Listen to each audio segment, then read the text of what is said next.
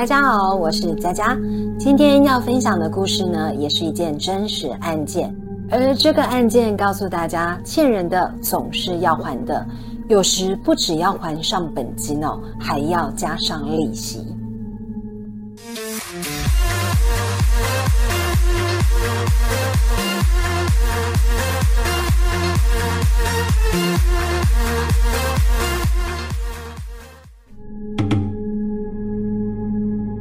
二零零九年，日本香川县有一对老夫妻，他们焦急地跑到警察局报案，宣称他们去外地读书的女儿平冈都呢无故失联好一阵子，找遍了他的同学还有朋友都没有平冈都的消息，所以呢希望警方能帮忙协寻。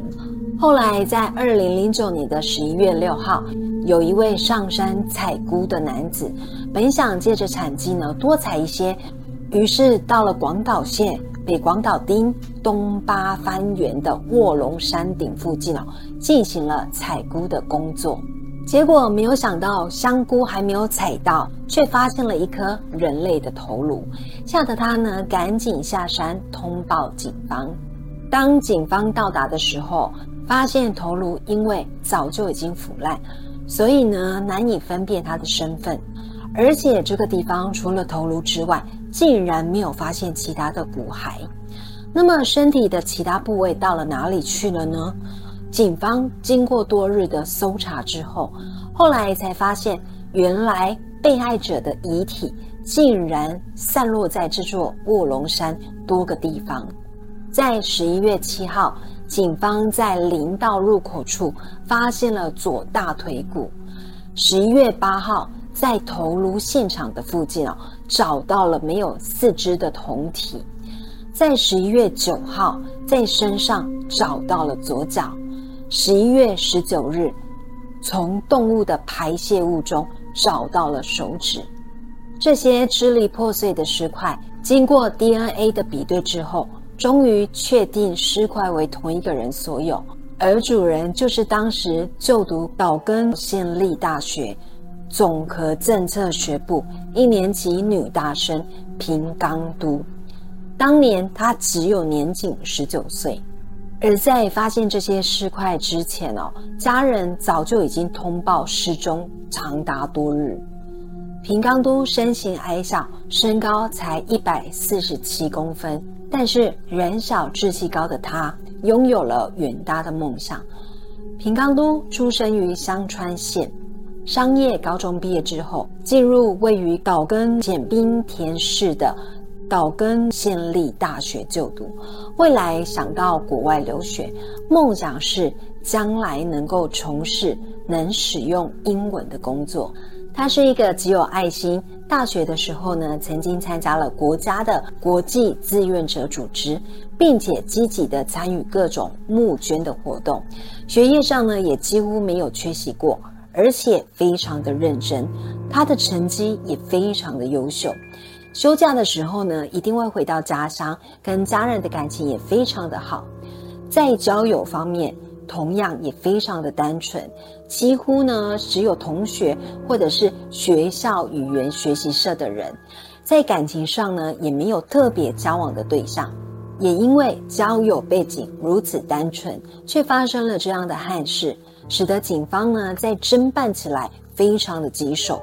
由于这件凶杀案呢涉及了广岛和岛根两个县市，所以呢警方几乎是竭尽所能的去调查，从此展开了长达多年警方都无法气凶的岛根女大学生尸体遗弃事件。根据验尸结果，警方推断，第一。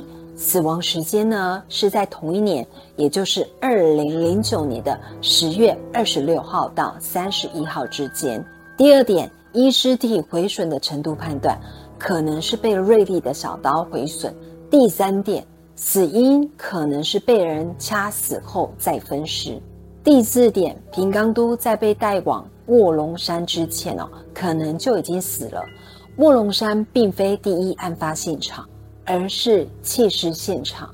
第五点，平冈都的遗体有多处被外力损毁的痕迹，包括最初发现的头颅，头颅上有被殴打以及践踏的伤痕。第六点，胴体的表面有被人燃烧过，以及大腿骨有被削下的痕迹，所以警方不排除犯人有将一部分的尸体吃掉的可能性。第七点，最可怕的是平冈都死后，他的内脏还遭人掏空，其中生殖器官跟乳房也被人切割带走，所以警方怀疑平冈都在生前。很有可能遭遇性侵，犯人为了怕体液被警方采验，所以才将生殖器官以及乳房全部都割下带走。这件案件最恐怖的地方就是，警方验尸后发现，被害者呢是以极为凄惨的方式杀害，不但生前疑似呢被人殴打以及性侵，死后内脏还被掏空取走。身体呢更被肢解成多块，扔在山中。由于手法过于凶残，所以据说当时啊，就连搜查的警方呢都不敢直视平冈都的遗体，甚至在第一时间呢还提出了平冈都是在山上遇到了凶猛的野兽而被杀害的猜想。那么为什么会有这种想法？实在是因为难以想象这种分尸方式竟然会是人类所做的。不过，警方很快就在之后的验尸报告上确认了人为的可能性。最诡异的是，尽管当时警方用尽了各种方式调查，却仍然查不到凶手或是嫌疑人。由于平冈都的交往状况十分的单纯，所以警方开始将范围扩大到平冈都平常出没的地方。平冈都打工的地方呢，是在当地的一家购物中心。根据购物中心的监视器所拍到的影像，在二零零九年的十月二十六号当天晚上，大概九点十五分左右，拍到了平冈都的身影。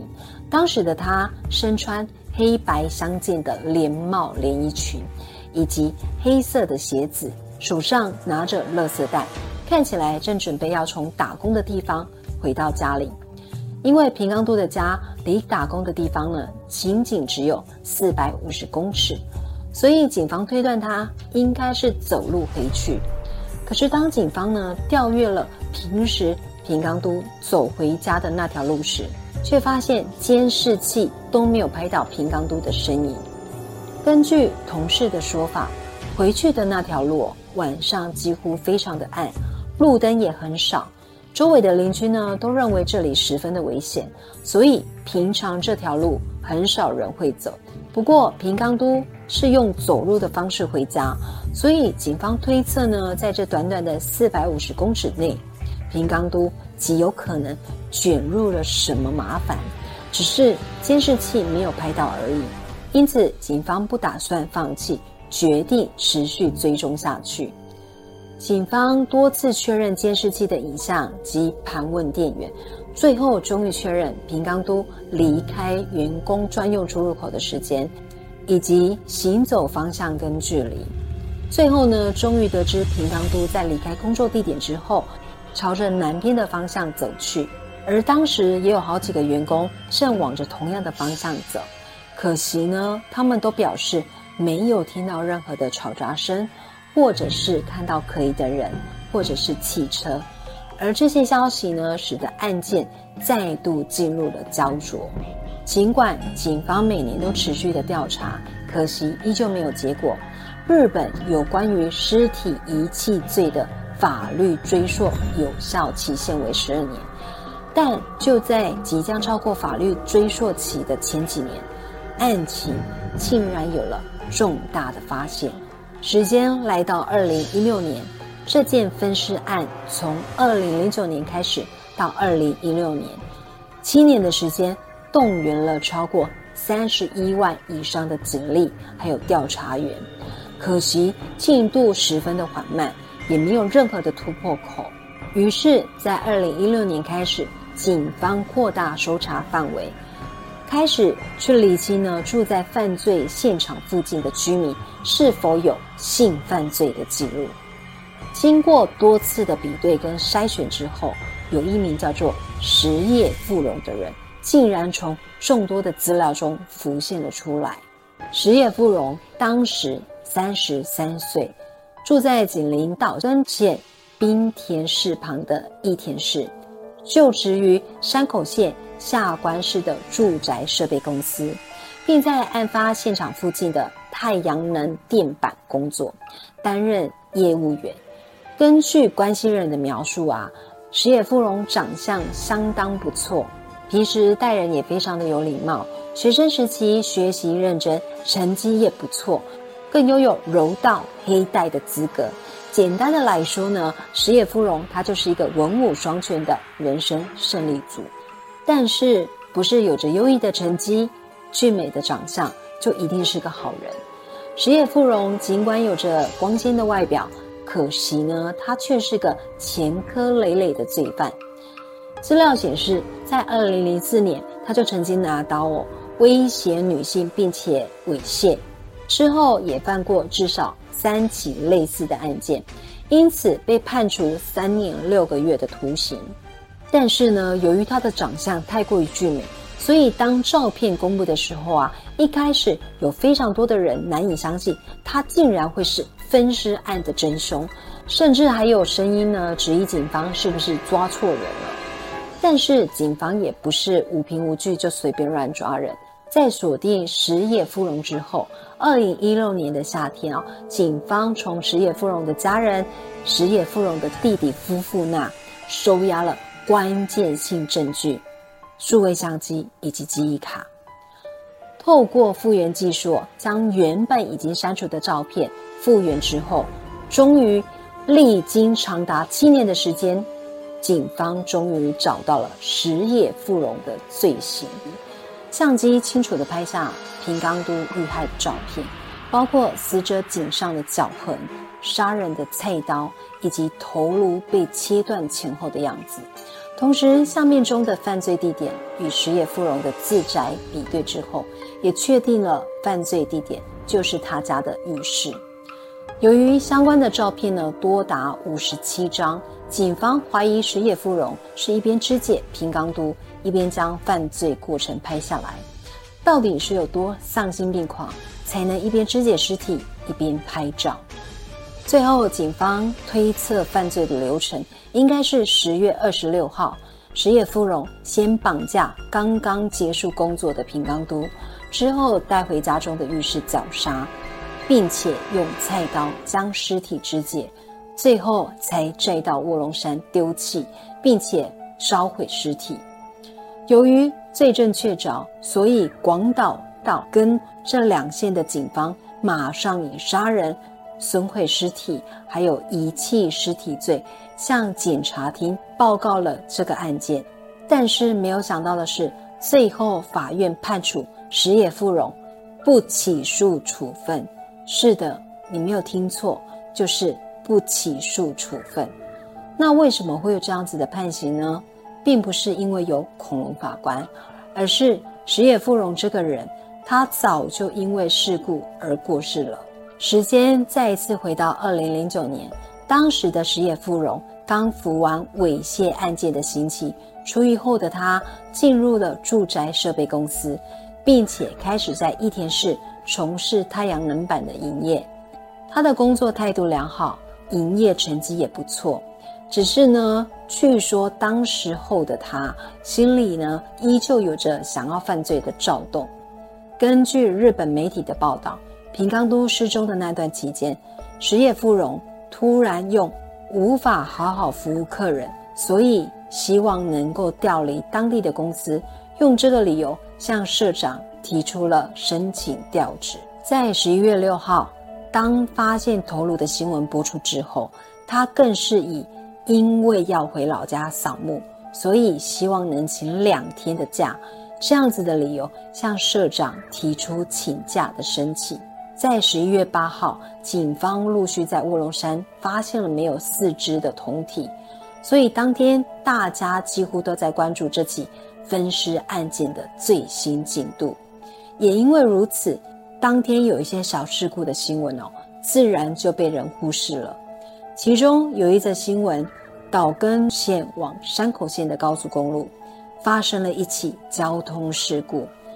一辆轿车因莫名的原因冲撞护栏而起火，整辆车瞬间遭大火吞噬，车内的两个人因逃生不及，所以当场被烧死。巧合的是，丧生车内的驾驶正好就是石野富荣，另外一位死者是他的母亲。因为这件虐杀案件在日本非常的有名，加上犯人离奇死亡，使得日本当时的网络开始出现了许多传闻。有人说凶手是被女大生的怨灵报复，甚至有人指出新闻报道该事件的时候，有听到类似女子哀嚎的声音。而这些离奇的事件呢，使得这件岛根女大学生命案。添加了许多灵异的色彩。当时侦破的时候，由于时间点太过敏感，所以日本有不少的网友认为说，这说不定就是平冈都的复仇。会有这种超自然的说法，是因为曾经在报道平冈都这起分尸案件的时候，现场转播的新闻竟然出现了长达五秒钟疑似女子哀嚎的声音。他用日语说着。真的好痛啊！为什么偏偏是我？広島県内の山の中で島根県の女子大学生の遺体の一部が見つかった事件。広島から捜索の最新情報の報告です。広島県北広島町の我流山の林道の入り口です。え今日の捜索は午後5時で終了し、え私の後ろに張られて張られていた規制線も現在は解かれています。虽然石野富荣罪证确凿，但是整个犯罪过程呢过于繁琐，所以事发之后，有些网友认为犯罪者可能不仅仅只有石野富荣一个人，说不定在他背后隐藏着更大的阴谋，或者牵涉人体器官买卖等等犯罪组织。不过，无论是被害者或者是加害人，当事者。都已经过世了，所以真相到底是什么，也没有人能给出完整答案。日本为了不让世人淡忘这件残忍的谋杀案件，现在滨田市呢已将十月二十六号定为生命与安全安心日，并且在每一年的这一天都会举办安全讲座以及平冈都的追悼会。有一句话说。不是不报，时候未到，欠人的总要还。虽然直到七年后，警方才查到真凶，但冥冥之中，犯人也死于离奇的车祸事件，尸体同样被烧毁，死无全尸，而且还赔上了无辜的母亲。有些话说得很好，拍锣唔汤讲，人在做，天在看，冥冥之中。都有因果轮回跟报应。今天的故事除了要提醒夜归的女生注意安全，更希望提醒世人诸恶莫作，因为欠人的总是要还的。希望本集的节目大家会喜欢。再一次谢谢大家的订阅跟收看，还没有订阅的朋友，能否给佳佳一个鼓励跟支持，帮忙按下订阅跟分享，还有别忘了开启小铃铛。您的善良举动会给佳佳无限的信心跟动力哦，我们下周见，拜拜。